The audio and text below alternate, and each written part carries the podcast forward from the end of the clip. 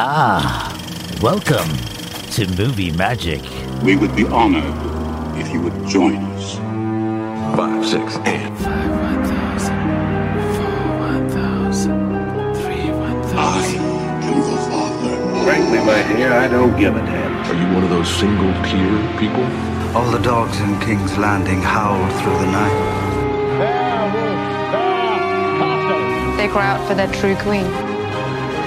I'm Batman. Name's Bond, James Bond. One of them leads to the castle at the center of the labyrinth, and the other one leads to certain death. Go ahead. Make my day. He sounds like quite a man. A passenger has died on the train. Who gave the order to kill me? Movie Magic with Colin Gomez. Money FM 89.3. Commence primary ignition. There are many forms of Teenage Mutant Ninja Turtles comic books, TV shows, live action movies, animated movies, and toys. It's a big franchise. Now, I'm not a huge fan, but I know of it because when my sons were growing up, they used to watch the TV shows and they had the toys and they would uh, pretend to be Teenage Mutant Ninja Turtles and fight, and I would have to stop them from hurting each other. But they were boys, and boys will be boys. So now we have the 2023 version of Teenage Mutant Ninja Turtles Mutant Mayhem, and that's playing in the cinemas. And I thought you'd like to know about the history of this multi million dollar franchise. It was created by the comic book artist Kevin Eastman and Peter Laird. It was a black and white comic, and the turtles are Leonardo, Donatello, Raphael, and Michelangelo. When they wrote the comic books, it was supposed to be a parody of elements popular in superhero comics at that time. But little did they know that the turtles themselves would actually have a huge following and become superheroes of their own. Trained in martial arts, they should have a sensei, and the sensei is a rat called Splinter. Their hideout is in the sewers of New York. Now, superheroes can only be superheroes when there are villains, and the villains are great. The villains on TMNT are Baxter Stockman, Krang, and the most feared antagonist, Shredder. Now, true fans of TMNT might be disappointed to find out that Shredder is not in the latest movie. Instead, there's another villain who's also a mutant, and he's Superfly, voiced by Ice Cube. We'll get to the movie a little later. But for now, the history of how these fictional characters made the creators Kevin and Peter super rich. Movie Magic with Colin Gomez. Money FM 89.3. The first issue of Teenage Mutant Ninja Turtles was published in 1984 by Kevin and Peter's company, Mirage Studios, and it was a surprise success. In 1987, they licensed the characters to Playmates Toys, which developed a line of Ninja Turtle action figures. About 1.1 billion US dollars of turtle toys were sold between 1988 and 1992, making them the third best-selling toy figures ever at the time, you know, behind Star Wars and GI Joe. The sales of the toys were due to the popularity of the comic. The action figures were promoted with an animated series, which premiered in 1987 and ran for almost a decade. Several films were released. The first, released in 1990, became the highest grossing independent film up to that point. Then numerous video games were released, including several developed by Konami, a Japanese multinational entertainment company. In the year 2000, Kevin sold his share of TMNT franchise to his illustrated partner, Peter. Peter then sold it to Viacom in 2009. Now, Viacom is now Paramount Global. The franchise has continued bringing in the cash to the studio with new comic book series, television series, films, and video games. So, how did Kevin and Peter meet? Why did they split and part ways from their successful franchise? All will be revealed soon. Movie Magic with Colin Gomez. Money FM 89.3. Comic book authors Kevin Eastman and Peter Laird met in Massachusetts and began working on illustrations together. In 1983, Peter invited Kevin to move in with him in Dover, New Hampshire. That November, Kevin drew a masked turtle standing on his hind legs, armed with nunchucks. Peter added the words, Teenage Mutant. Now, this concept parodied several elements popular in superhero comics at the time, which are the teenagers of New Teen Titans, the mutants of Uncanny X Men, and the ninjas of Daredevil, combined with a comic book tradition of funny animals such as Howard the Duck. Bet you didn't see that coming. Kevin and Peter developed the concept into a comic book. At first, they considered giving the turtles Japanese names, but instead named them after the Italian Renaissance artists Leonardo, Donatello, Raphael, and Michelangelo, which Peter said felt just quirky enough to fit the concept. They developed a backstory, referencing further elements of Daredevil.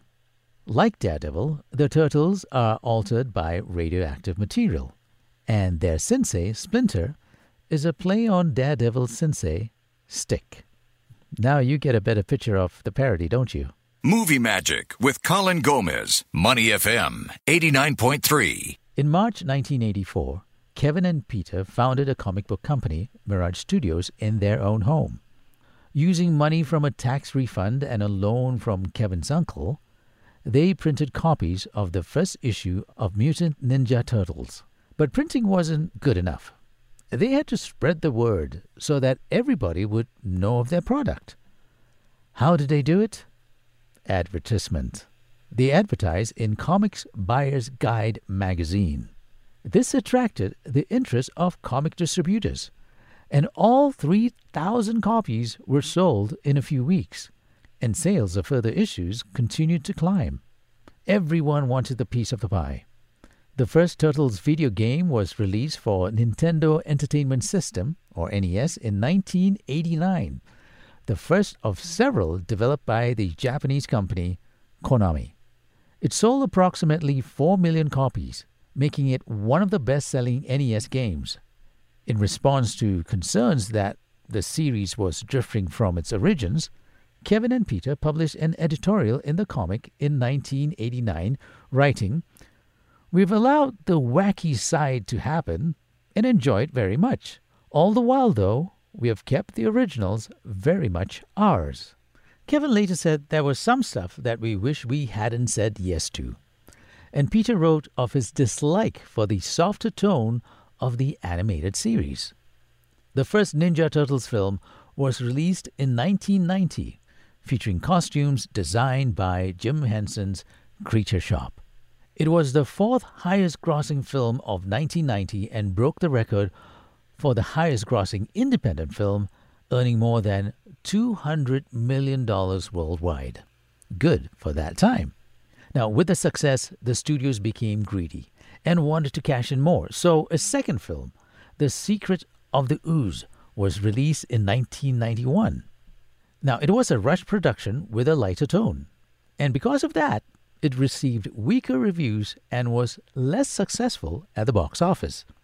Teenage Mutant Ninja Turtles 3 was released in 1993 and was aimed at the Japanese market, the largest foreign market for US films at the time. But it wasn't released there and it had bad reviews and sales. Movie Magic with Colin Gomez, Money FM 89.3. In 1990, a stage musical featuring the Turtles as a rock band coming out of their shells played 40 shows across the United States. Now, when you have four members, you have to form a band, don't you? The musical was sponsored by Pizza Hut for obvious reasons. But if you're, you know, new to Teenage Mutant Ninja Turtles, well, the Ninja Turtles love pizza. Which teenager doesn't? The musical was further promoted on the Oprah Winfrey Show. A soundtrack album and a video was released. The, you know, the one on VHS that was released. Coming Out of Their Shells is the opening track, and the whole soundtrack has that very, how should I put it, very heavy 90s loud drums sound to it. Something that I don't really like. And some of the songs also has that slap bassline tune, like in the song Pizza Power, and that's kind of cool. It also has a rap song, Cowabunga. Money FM 89.3. Movie Magic with Colin Gomez. Cowabunga is a made up word that the Ninja Turtles use quite often in their conversations. It's used to express delight or satisfaction. Now I really wish my teacher had written Cowabunga on my report card instead of satisfactory.